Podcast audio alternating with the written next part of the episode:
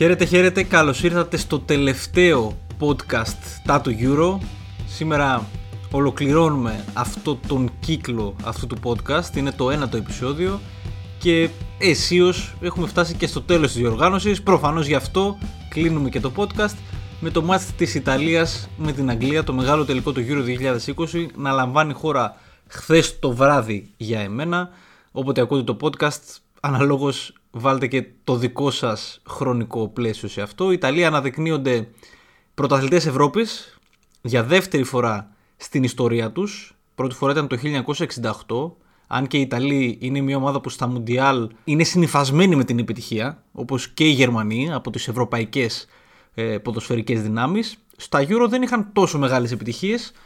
Είχαν από το 1968 να που τώρα καταφέρουν μετά από 53 χρόνια να κατακτήσουν τη διοργάνωση και να την κατακτήσουν απολύτως δίκαια μέσα στην έδρα μάλιστα των Άγγλων που χάσανε μια ευκαιρία που είχε πάρα πολλά, πάρα πολλά χρόνια να τους παρουσιαστεί. Στο σημερινό podcast θα κάνουμε την κουβέντα μας για το παιχνίδι, θα κάνουμε τη σούμα του τουρνουά, αλλά και θα δώσω κάποια βραβεία, να το πω έτσι, στο τέλος έτσι, του podcast και σε παίχτες και σε πρόσωπα και σε καταστάσεις, έτσι πράγματα που θα έπρεπε να θυμηθούμε και θα πρέπει να θυμόμαστε μάλλον από αυτή τη διοργάνωση που η αλήθεια είναι ότι μας χάρισε πολύ περισσότερες συγκινήσεις από ό,τι θα περιμέναμε. Να σημειώσω ότι ε, την ίδια μέρα που ηχογραφώ το podcast έχω ανεβάσει και ένα βίντεο στο κανάλι μου στο YouTube, Εμίλιος με λατινικούς χαρακτήρες είτε με ελληνικούς θα το βρείτε. Έχει την άποψή μου για το match μέσα σε ένα δεκάλεπτο. Εδώ προφανώς επειδή είναι και podcast έχουμε μια μεγαλύτερη άνεση χρόνου όσο και να είναι. Επομένως θα υπάρχει λίγο πιο έτσι λεπτομερής συζήτηση, κουβέντα ε, για το παιχνίδι της Ιταλίας με την Αγγλία. Ένα παιχνίδι το οποίο, στο οποίο δεν χωρούσαν ιδιαίτερες προβλέψεις πριν. Ε, ήταν από τα λίγα μάτς στα οποία ε, έπεσα μέσα σε εκτίμηση και σκορ και σημείου να το πω έτσι. Είχα έτσι κάνει ένα fun bet ε, στο 1-1. Ήμουνα τυχερός και βγήκε αυτή τη φορά, σε αντίθεση με άλλες προβλέψεις της διοργάνωσης. Αλλά δεν ήταν η ισοπαλία το δίκαιο μέσα σε εισαγωγικά σκορ που θα έπρεπε να έρθει στο μάτς. Η Ιταλία ήταν η καλύτερη ομάδα στο χθεσινό παιχνίδι και ήταν η ομάδα που για ακόμη μία φορά στις συνθήκες του αγώνα προσαρμόστηκε ανάλογα και κατά τη διάρκεια μάλιστα του αγώνα καθώς η αρχή της δεν ήταν τόσο καλή στο παιχνίδι και έφτασε να μιλάμε για μια άδικη εν τέλει ε, ισοπαλία στο παιχνίδι και είχαν οι Έγγλοι την δικιά τους ευκαιρία να πάρουν την νίκη στα πέναλτι. Εκεί που δεν το κατάφεραν, χωράει πάρα πολύ μεγάλη συζήτηση το τι έγινε στα πέναλτι. Όλα αυτά θα τα πούμε στο σημερινό επεισόδιο. Α ξεκινήσουμε την αρχική σύνθεση της κάθε ομάδας, εκεί όπου ουσιαστικά η έκπληξη προέκυψε από τους Άγγλους, που ξεκίνησαν με τρεις πίσω, με το 3-4-3 το οποίο είχαν επιλέξει και κόντρα στη Γερμανία. Ένα σχηματισμό τον οποίο χρησιμοποιούσαν και στο Μουντιάλ του 2018 και γενικά τους πήγαινε.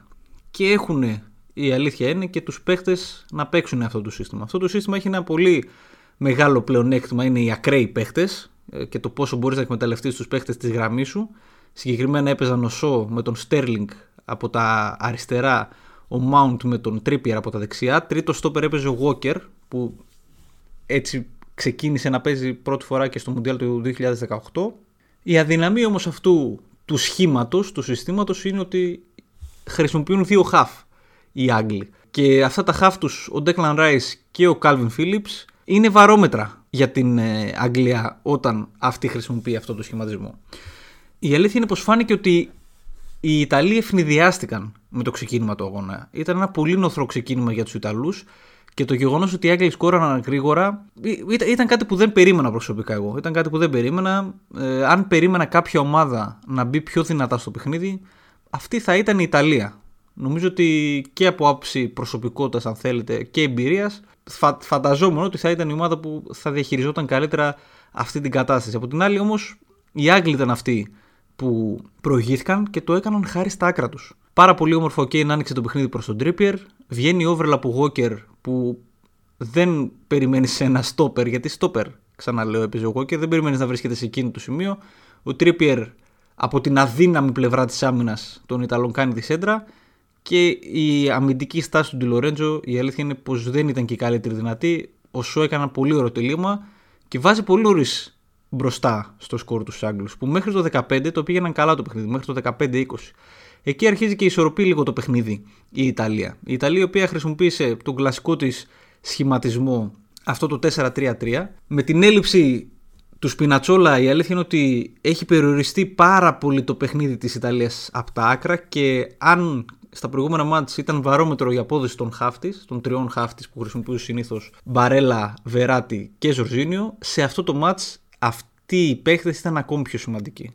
Φάνηκε σαν να έχει προετοιμαστεί να αντιμετωπίσει μια Αγγλία με τέσσερις πίσω και με εντελώς άλλο σχηματισμό η Ιταλία και γι' αυτό άργησε να προσαρμοστεί στη συνθήκη του αγώνα. Αυτό φυσικά είναι εικασία, δεν μπορούμε να το ξέρουμε, αλλά έτσι, έτσι φάνηκε. Αυτή ήταν η εικόνα του, του αγώνα. Μέχρι ότου αποφασίσει να κρατήσει περισσότερο την μπάλα στα πόδια της. Η αλήθεια είναι ότι και οι Άγγλοι δυσκολευόντουσαν πάρα πολύ στην κυκλοφορία. Πολύ άμεσο παιχνίδι από τους Άγγλους, πολλές βαθιές μπαλιές προς τον Κέιν, όταν δεν επιχειρούσαν βαθιές μπαλιές, έβλεπες τον Γκέιν να έρχεται πιο χαμηλά στο γήπεδο, να ζητήσει την μπάλα και να ξεκινήσει αυτός επιθέσεις. Πράγμα που περιορίζει πάρα πολύ και αχρηστεύει στην ουσία τους πλαϊνούς, τους εξτρέμους, το Sterling και το Mount, το οποίο ήταν εντελώς εκτός παιχνιδιού σε όλο το διάστημα, σε, όλο το διάστημα του αγώνα στην ουσία. Ο Mount έκανε ίσως το χειρότερο μάτι στη διοργάνωση και ο Sterling επίσης δεν ήταν καλός. Είχε κάποιες κούρσες με την μπάλα στα πόδια, αλλά μέχρι εκεί. Οι Ιταλοί λοιπόν κατάφεραν να πάρουν την μπάλα στα πόδια τους και χωρίς να δημιουργούν βέβαια κάποιες ευκαιρίες, έτσι, χωρίς να δημιουργούν ευκαιρίες, αλλά όσο προχωρούσε το παιχνίδι, έπαιρνε μέτρα στον αγωνιστικό χώρο και η πλάστιγκα έγερνε προς το μέρος τους. Όταν λοιπόν μπήκε στο παιχνίδι ο Ζορζίνιο, όταν μπήκε στο παιχνίδι και ο Βεράτη, νομίζω ότι το παιχνίδι γίνεται εντελώς διαφορετικό και είναι κομβικό σημείο στο μάτς οι αλλαγές του Μαντσίνη. Ο Μαντσίνη στην αρχή του δευτέρου μηχρόνου αποφασίζει και κάνει μια διπλή αλλαγή, που είναι πολύ καθοριστική για την εξέλιξη του αγώνα. Βάζει τον Μπεράρντε στη θέση του Immobile, Μία αλλαγή η οποία δεν θα περίμενες να κάνεις σε αυτό το παιχνίδι και τόσο νωρίς και βάζεις τον Κριστάντε στη θέση του Μπαρέλα, ο οποίος ήταν το χάφ που έκανε το χειρότερο μάτς. Και αυτό είναι μια εντυπωσιακή αλλαγή γιατί από τη μία περιμένεις να βάλει το Λοκατέλη, από την άλλη τον Μπεσίνα. Ήταν η παίχτη που προτιμούσε περισσότερο για αυτές τις θέσεις. Ο Μαντσίνη επιλέγει τον Κριστάντε, ο οποίος μπαίνει σε ένα ρόλο κρυφού φόρου, που είναι κάπως παράδοξο. Αυτή του όμως η επιλογή δίνει περισσότερο χώρο στον εν τέλει στον Ζορζίνιο και τον Βεράτη να κυκλοφορήσουν την μπάλα, να οργανώσουν το παιχνίδι της Ιταλίας. Οι Ιταλοί κλείνουν στα καρέ τους Άγγλους για πολύ μεγάλο χρονικό διάστημα και σκοράρουν εν τέλει από ένα στημένο σε μια έτσι χρονική στιγμή που φαίνεται ότι πιέζουν πάρα πολύ και θα έρθει το γκολ αργά ή γρήγορα αν το μάτι συνεχιστεί έτσι. Οι Άγγλοι δεν είχαν αντιδράσει καθόλου και σαν να κάθισαν πάνω σε αυτό το 1-0. Θεωρώ ότι και οι Ιταλοί αν προηγούνταν θα κάθονταν πάνω σε αυτό το 1-0 αν ενδεχομένως το είχαν. Απλά όπως, έχω πει και στο, όπως είχα πει και στο προηγούμενο podcast, οι Άγγλοι εάν βρισκόντουσαν πίσω στο σκορ θα ήταν πολύ δύσκολο για αυτούς να ανακάμψουν. Για τους Ιταλούς δεν ισχύει το ίδιο. Η προσωπικότητά τους και η εμπειρία τους είναι πολύ μεγαλύτερη από τους Άγγλους που έχουν μια αρκετά πιο νεανική ομάδα και μια ομάδα που και έχει το, το άγχος λόγω της έδρας και μια ομάδα που δεν έχει παραστάσεις από τέτοια παιχνίδια όσο να είναι σε επίπεδο εθνικών ομάδων πάντα γιατί σε συλλόγους αυτή η παίκθεση η αλήθεια είναι φτάνουν μέχρι το τέλος των πολύ μεγάλων διοργανώσεων. Παρ' όλα αυτά η Ιταλία ήταν αυτή που σκόραρε εν τέλει ισοφάρισε σε 1-1 και θα μπορούσε και μέχρι το τέλος, αν κάποια ομάδα έπρεπε να σκόραρε, θα ήταν η Ιταλία και πάλι και να κάνει αυτή το 2-1.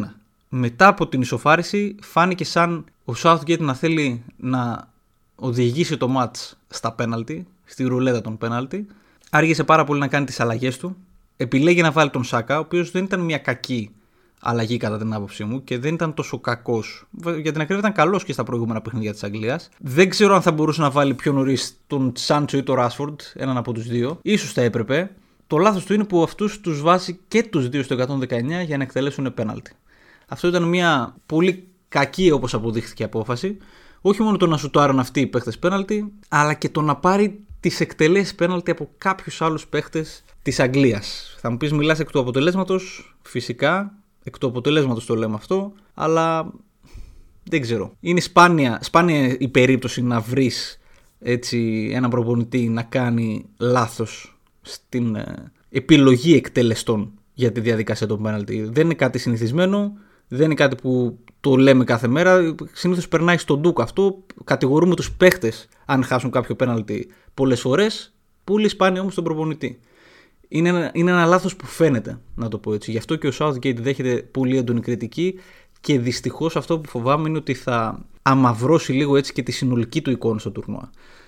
Στο σημερινό βίντεο που ανέβασα διαβάζω σχόλια που διαφωνούν με την άποψή μου ότι η Αγγλία ήταν μια πολύ καλή ομάδα και, και δίκαια έφτασε στον τελικό του Euro. Από την άποψη ότι δεν, ήταν, δεν έκανε και κάτι εντυπωσιακό, ήταν και το πέναλτι του Στέρλινγκ που νομίζω ενίσχυσε ακόμη περισσότερο το συνέστημα ενάντια στην Αγγλία, να είμαι ειλικρινής. Αλλά η Αγγλία ήταν καλή ακριβώς σε αυτό το πράγμα. Στο να μπορεί να παίρνει τις νίκες με αυτό το 1-0 και 2-0, σε αυτό το βαρετό ποδόσφαιρο όπως αποκαλούσαν πολλοί, σε αυτό ήταν καλή οι Άγγλοι. Χαρακτηριστικό είναι αυτό που έλεγα και πάλι θα αναφερθώ στο προηγούμενο podcast, στο τι έκαναν καλύτερα οι Άγγλοι και εμπόδισαν από τους Δανούς να γίνουν ανταγωνιστικοί στο μάτς. Γιατί το μάτς μεταξύ της Αγγλίας και της Δανίας ήταν ένα μάτς παράσταση για ένα ρόλο για τους Άγγλους. Υπενθυμίζω πώς περιόρισαν τους Δανούς στο να μην φτάσουν σε τελικές προσπάθειες, στο να μην έχουν καν ε, επαφές μέσα στην περιοχή τους. Τον περιορισμό συγκεκριμένων παιχτών όπως ο Μάιλ, για παράδειγμα. Αυτά είναι τα πράγματα που κάναν καλά οι Άγγλοι στη διάρκεια του τουρνουά και τα κάνουν σε όλο το τουρνουά. Απέναντι σε όλες τις αντιπάλους τους. Και αυτή τους η σταθερότητα, η αμυντική του σταθερότητα ήταν που εν τέλει τους έδωσε και την πρόκριση μέχρι και τον τελικό. Εκεί στον τελικό αντιμετώπιζαν μια ομάδα η οποία ήταν εξαιρετική όπως αποδείχθηκε, πολύ προσαρμοστική και ευέλικτη όσον αφορά το πώς διαχειρίζεται ένα παιχνίδι κατά τη διάρκεια του και όχι απαραίτητα πριν ξεκινήσει αυτό το παιχνίδι. Οι Ιταλοί οι οποίοι αποδεικνύουν ότι έχουν χαρακτήρα διαχρονικά. Άλλωστε, εντάξει, δεν περιμέναμε το φετινό γύρο για να πούμε ότι είναι μία από τις πιο βαριές φανέλες στον κόσμο σε επίπεδο εθνικών ομάδων. Το ξέραμε και από πριν. Το γεγονός όμως ότι αυτή η φουρνιά των Ιταλών καταφέρνει και παίρνει ένα ευρωπαϊκό τρόπο την ώρα που άλλες φουρνιές δεν το κατάφεραν, μπορεί να είχαν πάρει Μουντιάλ, αλλά Euro δεν, δεν το είχαν καταφέρει, είναι πολύ σημαντικό για αυτούς. Υπενθυμίζω ότι η Ιταλία έχει αποκλειστεί από το Μουντιάλ του 2018, δεν είχε προκριθεί καν εκεί και στην αμέσως επόμενη διοργάνωση καταφέρνει και το κατακτάει. Δεν ξέρω αν υπάρχει παρόμοια περίπτωση, μια ομάδα που δεν περνάει σε μια διοργάνωση την επόμενη ακριβώς να την κατακτήσει. Όποια ομάδα και αν είναι αυτή, είτε είναι μεγάλη δύναμη είτε μικρότερη. Θυμάμαι το αντίθετο, την Ελλάδα να παίρνει το Euro του 2004 και να μην προκρίνεται στην επόμενη. OK. Okay. Το να πέσεις είναι πάρα πολύ εύκολο. Το να ανέβεις σε αυτό το βουνό του αποκλεισμού, από τον αποκλεισμό μάλλον, μέχρι και την κατάκτηση του τροπέου, συνήθως παίρνει πολύ περισσότερα χρόνια από τρία, όσα και πήρε τώρα στην Ιταλία. Και αυτό φυσικά οφείλεται στο Ρομπέρτο Μαντσίνη. Ο Ρομπέρτο Μαντσίνη, ο οποίος αποδεικνύεται ένας πολύ μεγάλος προπονητής. Σε επίπεδο συλλόγων δεν είναι τυχαίο το ότι κατάφερε και έκανε τη Manchester City μια ομάδα πρωταθλητισμού. Πιο πριν η City πριν από αυτόν δεν είχε αυτή την ταυτότητα. Κατάφερε την έκανε μια ομάδα η οποία μπορεί να κερδίσει τίτλους. Κέρδισε το πρωτάθλημα τότε με το σκηνικό με τον Αγκουέρο. Έχει κάνει πολύ καλή δουλειά τότε και με παίχτες που σε καμία περίπτωση δεν ήταν σαν το τωρινό ρόστερ της City. OK, okay, ήταν και τότε καταπληκτική, αλλά τώρα μιλάμε για έναν παίχτη παγκοσμίου κλάσης σε κάθε θέση, τότε δεν ήταν ακριβώς έτσι τα πράγματα. Ήταν στην εποχή που προσπαθούσε να αποκτήσει ταυτότητα νικητή η City, στα εγχώρια τουλάχιστον. Τώρα με την Εθνική Ιταλία σε επίπεδο εθνικών ομάδων που οι απαιτήσεις είναι διαφορετικές, δείχνει να βγάζει χαρακτηριστικά που απαιτούνται από έναν προπονητή εθνικής ομάδας, που κατά την άποψή μου είναι πολύ διαφορετικές οι απαιτήσεις από έναν προπονητή εθνικής ομάδας από έναν προπονητή συλλόγου και καταφέρνει και σε αυτό το γήπεδο, να το πω έτσι, να παίξει μπάλα ο, ο Μαντσίνη και να ταπεξέλθει και να ξεπεράσει κάθε προσδοκία. Γιατί το να πάρει το Euro φέτος με την Ιταλία ήταν αυτό. Ξεπέρασε κάθε προσδοκία. Δεν νομίζω ότι είχαν απέτηση οι Ιταλοί πριν ξεκίνησε το τουρνουά να πάρουν τη διοργάνωση. Και όμως ένας συνδυασμός σύγχρονων αγωνιστικών χαρακτηριστικών μαζί με έτσι αυτό το ιταλικό, αυτή την ιταλική νοοτροπία, το πάθος και την εμπειρία μερικών παιχτών, αυτά οδήγησαν την Ιταλία στην κατάκτηση του Euro και στη δίκαιη κατάκτηση του Euro. Δεν ήταν πολλά τα μάτς. Για την ακρίβεια, ένα μάτς μπορώ να πω ότι οι Ιταλοί ίσως να μην άξιζαν να κερδίσουν, αλλά και εκεί ήταν η ομάδα που κατάφερε να προσαρμοστεί καλύτερα στη συνθήκη του αγώνα και να διατηρήσει αυτό το 1-1. Αναφέρομαι στο παιχνίδι με την Ισπανία. Εκείνο να ήταν το πιο δύσκολο εμπόδιο από ό,τι αποδείχθηκε. Ασχέτως αν και αυτό το match πήγε για τους Ιταλούς στα πέναλτ. Αυτό το match ήταν πολύ καλύτερη και σε αυτό το match δεν νομίζω ότι πίστευε κανείς ότι από τη στιγμή που πάει στα πέναλτι θα επικρατήσουν οι Άγγλοι. Και πάμε τώρα στα πέναλτι και στις επιλογές των εκτελέσεων για τους Άγγλους. OK. Okay. Ράσφορντ και Σάντσο μπορεί να είναι επιλογές του προπονητή. Δεν ξέρω κατά πόσο αυτά τα πράγματα ήταν προσχεδιασμένα ή όχι. Γιατί φαντάζομαι ότι πριν από τέτοια παιχνίδια γίνεται στην προπόνηση της ομάδας μια προετοιμασία για συνθήκες διαδικασίας πέναλτι και γίνονται οι αποφάσεις, παίρνονται οι αποφάσεις για το ποιοι παίχτες θα εκτελέσουν. Το λάθος, κατά την άποψή μου, δεν είναι που εκτελεί πέναλτι ο Ράσφορντ και ο Σάντσο, είναι που εκτελεί πέναλτι ο Ράσφορντ και ο Σάντσο έχοντας μπει στο γήπεδο στο 118. Είναι πολύ δύσκολο να προσαρμοστείς στην ένταση του αγώνα όταν μπαίνεις ως αλλαγή, πόσο μάλλον να πας και να βαρέσεις ένα πέναλτι που κρίνει τόσα πολλά. Φυσικά ήταν λάθος και η επιλογή του Σάκα. Και ήταν ακόμη πιο λάθος το γεγονός ότι ο Σάκα βάρεσε το πέμπτο πέναλτι. Θεωρώ ότι ο Southgate θα μπορούσε να δώσει πέναλτι σε παίχτες που το άξιζαν λίγο παραπάνω. Γιατί να μην το δώσει το σο, θα πω εγώ. OK, okay, δεν εκτελεστή πέναλτι. Θα μπορούσε να το πάρει από την άποψη ότι ίσως να το αξίζει μετά από αυτό το τουρνουά που έκανε, ρε παιδί μου. Έκανε καταπληκτικό τουρνουά ο Σο. Δείτε τι πέναλτι βάρεσε ο Maguire. Ο οποίος γενικά έχει ξαναβαρέσει πέναλτι και με τη United και ήταν και αυτό πολύ καλό. Σε τέτοια παιχνίδια δεν θες απαραίτητα τον καλό εκτελεστή, θες τον ψύχραιμο εκτελεστή. Θα μου πεις, εδώ έχασε πέναλτι ρε φίλε και ο Ζορτζίνιο, για παράδειγμα. Ο οποίος, αν χάνει και αυτός πέναλτι και μάλιστα πέναλτι για νίκη, OK, okay, όλα γίνονται. Η Ιταλία λοιπόν καταφέρνει και γίνεται η ομάδα που κερδίζει δύο διαδικασίες πέναλτι στην ίδια διοργάνωση για πρώτη φορά. Τους Άγγλους δείχνει να τους ακολουθάει αυτή η κατάρα και η αλήθεια είναι ότι δεν ξέρω κατά πόσο οι Άγγλοι θα έχουν μια αντίστοιχη ευκαιρία μελλοντικά. Το παράδειγμα της Ιταλίας ίσως μας κάνει σοφότερους από την άποψη ότι μια εθνική ομάδα μέσα σε τρία χρόνια κατάφερε από το Ναδύρ να φτάσει στο Ζενίθ, από το πάτωμα να φτάσει στον ουρανό.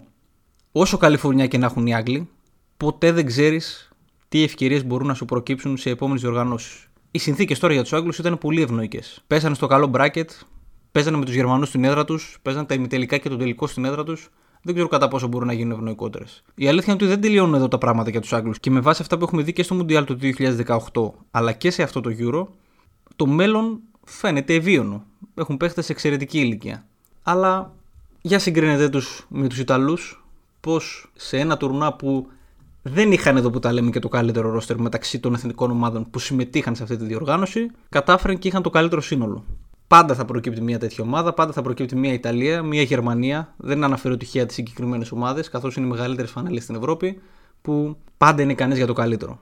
Και αυτή η Ιταλία, σε αυτή τη διοργάνωση, σε αυτή την πολύ δύσκολη φετινή διοργάνωση του Euro, ήταν ικανή εδώ που τα λέμε για το καλύτερο. Και καταφέρνει πολύ δίκαια και φτάνει μέχρι την κορυφή, μέχρι το Ευρωπαϊκό Πρωτάθλημα.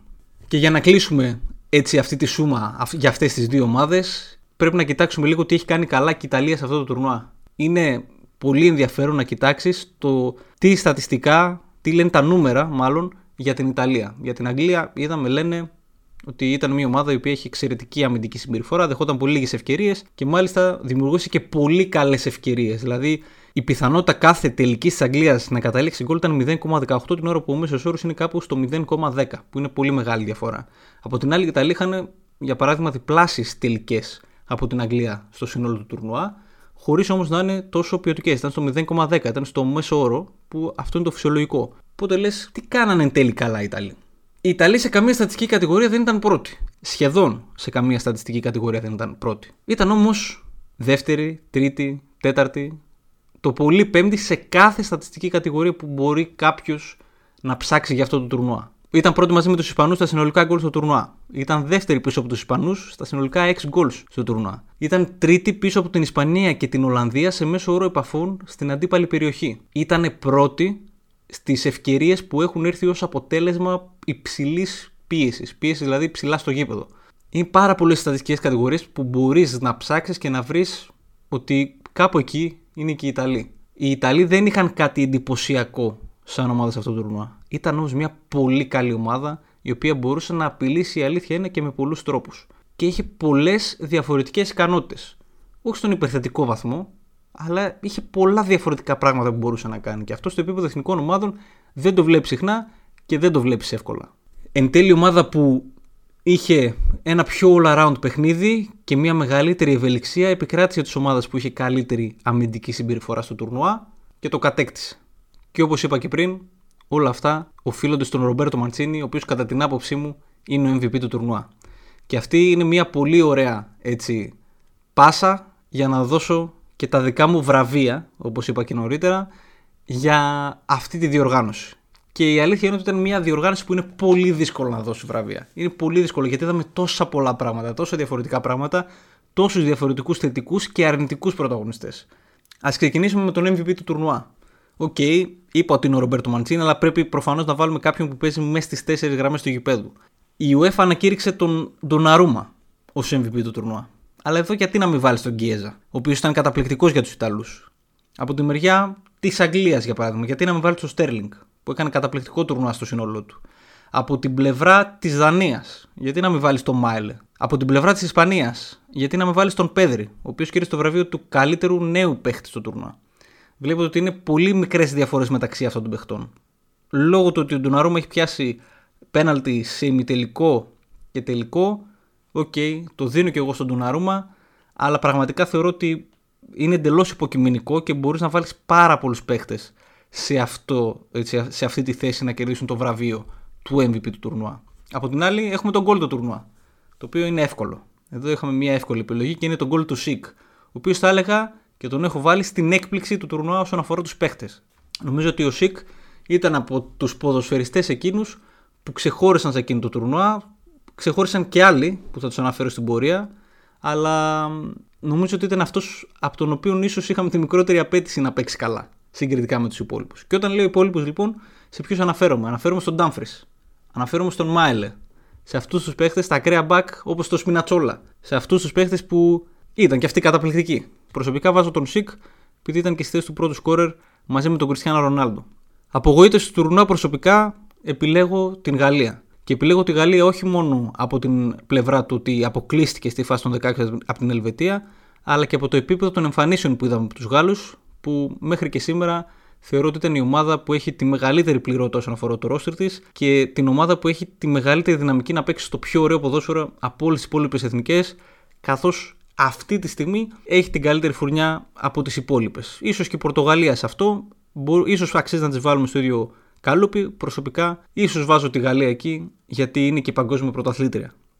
Η ομάδα έκπληξη του τουρνουά, αναμφίβολα, είναι η Δανία. Η Δανία η οποία άφησε τις πιο θετικές εντυπώσεις. Τη Δανία την οποία την ακολουθεί μια ιστορία από το πρώτο μάτι της διοργάνωσης με τον Έριξεν και όλο αυτό πρέπει να ήταν ένα roller coaster πραγματικά. Ένα τρενάκι του τρόμου, αν θέλετε, για, για τη Δανία. Νομίζω ότι πέρασε από πολλές διαφορετικές καταστάσεις ψυχολογίας κατά τη διάρκεια του τουρνουά. Ναι, είχε έναν εύκολο δρόμο για να φτάσει μέχρι τα ημιτελικά, αλλά μέχρι να φτάσει εκεί έπαιξε καταπληκτικά, το άξιζε. Πάρα πολύ καλή παίχτες στη Δανία και ο Σμάχελ και ο Χόιμπιερκ και ο Ντιλέινι και ο Μέλε φυσικά και ο Ντόλμπερκ βγήκε μπροστά και ο Πόλσεν σκόραρε όποτε χρειάστηκε. Πάρα πάρα πάρα πολύ παίχτες και ο Κιέρ. Δηλαδή δεν μπορείς να πεις ότι κάποιος από τους Δανούς, OK, okay, δεν ήταν τίποτα τρομερό. Ήταν μια πάρα πολύ καλή ομάδα που δίκαια έφτασε όσο εκεί που έφτασε. Και σίγουρα πρέπει να τη συγκαταλέξουμε στην έκπληξη του τουρνουά. Στη στιγμή του τουρνουά, δυστυχώς, θα πρέπει να βάλουμε την εικόνα του Έριξεν που σωριάζεται στο έδαφος και νομίζω ότι είναι ίσως και η στιγμή της ποδοσφαιρικής χρονιάς γενικότερα. Δεν ξέρω αν θυμάστε την ψυχολογία που είχατε εκείνη τη στιγμή εάν βλέπατε το παιχνίδι. Από το μυαλό μας νομίζω ότι περνούσαν και καταστάσεις μέχρι και να ακυρωθεί εντελώς το Euro ας πούμε αν συνέβαινε το, το μοιραίο. Ευτυχώς τέλος καλό όλα καλά. Τα πολύ γρήγορα αντανακλαστικά του ιατρικού team τότε είχαν επαναφέρει τον Έριξεν στη ζωή και είδαμε εν τέλει αυτό το τουρνουά που είδαμε. Το μάτς του τουρνουά. Το μάτς του τουρνουά. Πού να το δώσει τώρα αυτό το βραβείο; Πού να το πρωτοδώσεις μάλλον; Εν τέλει καταλήγω αυτό το βραβείο να πάει έτσι στην ημέρα του τουρνουά, θα πω εγώ, η οποία δεν είναι άλλη από την ημέρα που έχουμε τα back-to-back 3-3 της Ισπανίας με την Κροατία, αυτό το απίστευτο μάτς που έγινε εν τέλει 5-3 και της Γαλλίας με την Ελβετία. Νομίζω ότι εκείνη η μέρα ποδοσφαιρικά είναι αξεπέραστη και δεν νομίζω ότι κανείς μας περίμενε να ζήσει τέτοια ποδοσφαιρική ημέρα μετά την σεζόν που είχαμε γενικότερα στο ευρωπαϊκό ποδόσφαιρο που ήταν πολύ κακή και πολύ μετρή από άψη θεάματος. Επομένως, αναμφίβολα εκείνη η μέρα κερδίζει έτσι όλες τις ε, εντυπώσεις και θα είναι κάτι που θα μας μείνει για αρκετά χρόνια. Προπονητής του τουρνουά δίχως αμφιβολία ο Ρομπέρτο Μαντσίνη. Θα μπορούσε να είναι και ο προπονητής της Δανίας αλλά και της Αγγλίας εκεί. Προφανέστατα όμως θα είναι ο Ρομπέρτο Μαντσίνη. Τον εκτίασα πάρα πολύ και προηγουμένως τον εκθέασε και καθ' όλη τη διάρκεια του τουρνουά. Καταπληκτικός, μεγάλος προπονητής, έτσι αποδεικνύεται και δίκαια νομίζω ότι παίρνει αυτό το βραβείο. Τέλος, έχουμε την 11η του τουρνουά. Και εδώ, παιδιά, δυσκολεύτηκα πάρα πολύ, να είμαι ειλικρινής, γιατί σε κάθε θέση αισθανόμουν ότι θα αδικήσω και κάποιον άλλον. Τερματοφύλακα θα βάλω τον Ντοναρούμα. Δεν αδίκησε το Σμάιχελ. Ο Πίκφορντ δεν έκανε πολύ καλό κλείσιμο στο τουρνουά. Άλλη ιστορία είναι ο Ουνάι Σιμών. Που, OK, okay, δεν αξίζει να πάρει το καλύτερο τερματοφύλακα στο τουρνουά σε καμία περίπτωση, αλλά πραγματικά από τι καταστάσεις ψυχολογίας πρέπει να πέρασε αυτός ο άνθρωπος; Αριστερό μπακ. Θα βάλεις τον Σο ή θα βάλεις τον Μάιλε; Δεξί μπακ δεν πρέπει να βάλεις τον Ντάμφρις. Ο οποίος έπαιξε μόλις 4 μάτια στη διοργάνωση, αλλά το impact του στην ομάδα της Ολλανδίας ήταν τόσο μεγάλο που ενδεχομένως να του δώσει μεταγραφή. Και να την αξίζει αυτή τη μεταγραφή και να θεωρείται ίσως και ένα από τα δεξιά back της επόμενης, τα μεγάλα δεξιά back της επόμενης δεκαετίας για το ευρωπαϊκό ποδόσφαιρο. Ποτέ δεν ξέρεις. Δεν το αποκλείω. Στα στόπερ έχεις τον Γκελίν και τον Μπονούτσι. Ο Μαγκουάιρ έχει κάνει φοβερό τουρνουά. Ο Κίαρ και αυτός το ίδιο. Δεν ξέρω. Εδώ ίσως μου φαίνεται πολύ δύσκολο να επιλέξω στόπερ. Δεν μπορώ να επιλέξω κανέναν. Το ίδιο και στα χαφ. Είναι πάρα πολλοί παίχτε στα χαφ που θα μπορούσαν να συγκαταλέγονται. Σίγουρα θα βάζα τον Πέδρη. Δίχως αμφιβολία. Είναι ο παίχτη που μου έχει κάνει τη μεγαλύτερη εντύπωση, ίσως και λόγω του νεαρού της ηλικίας του, αλλά σίγουρα μου έχει κάνει τη μεγαλύτερη εντύπωση από όλα τα χαφ. Αλλά θα μπορούσα να βάλω και πάρα πολλούς άλλους παίχτες. Θα μπορούσα να βάλω και το Χόιμπεργκ. Είναι και άλλοι παίχτες που έκανε καλά παιχνίδια, αλλά δεν έφτασαν οι ομάδες τους μακριά. Βαϊνάλντομ έχει κάνει τρία φοβερά μάτς και ένα τραγικό απέναντι στην Τσεχία που εν τέλει τους κοστίζει και την πρόκριση. Ο Κάλβιν Φίλιπς έχει κάνει κάποιες πολύ καλές μεμονωμένες εμφανίσεις. Ο Βεράτι έχει κάνει κάποιες πολύ καλές μεμονωμένες εμφανίσεις. Ο Ζορζίνιο έβγαλε έναν ηγετικό χαρακτήρα που δεν θα περιμέναμε ενδεχομένως να δούμε τώρα από τον Ζορζίνιο. Επομένως, νομίζω ότι πολύ δύσκολα ε, βγάζουμε και τα καλύτερα χαφ σε αυτή την εντεκάδα. Ο σίγουρος για μένα θα ήταν ο Πέδρη, να είμαι ειλικρινής. Σε το μεταξύ, προηγουμένως στο αριστερό μπακ ξέχασα να φέρω το Σπινατσόλα, έτσι. Δηλαδή, οι επιλογές είναι πάρα πολλές και ίσως είναι πολύ υποκειμενικές. Πολύ υποκειμενικές. Τώρα στην κορυφή θα βάλει σίγουρα τον Σικ, για παράδειγμα, που έχει βάλει 5 γκολ και ήταν σημείο κλειδί για την ομάδα του. Αριστερά, προσωπικά θα επέλεγα το Στέρλινγκ που έχει κάνει καταπληκτικό τουρνουά.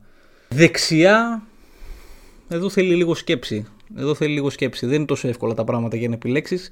Βλέπετε πάντως ότι νομίζω ότι η, η, ήταν πολλοί οι παίχτες που διακρίθηκαν, ήταν πολλοί οι παίχτες που απογοήτευσαν και οι αποστάσεις μεταξύ τους όσον αφορά το να τους κατατάξουμε είναι τόσο μικρές που η υποκειμενικότητα μπαίνει στο παιχνίδι. Επομένως, δεν ξέρω κατά πόσο μπορεί κάποιος να βγάλει μια αντικειμενικά καλύτερη αντεκάδα για αυτή τη διοργάνωση. Και αυτό λοιπόν, και κάνω την επόμενη γέφυρα, ήταν το μαγικό αυτής της διοργάνωσης. Είδαμε πράγματα τα οποία δεν περιμέναμε να δούμε.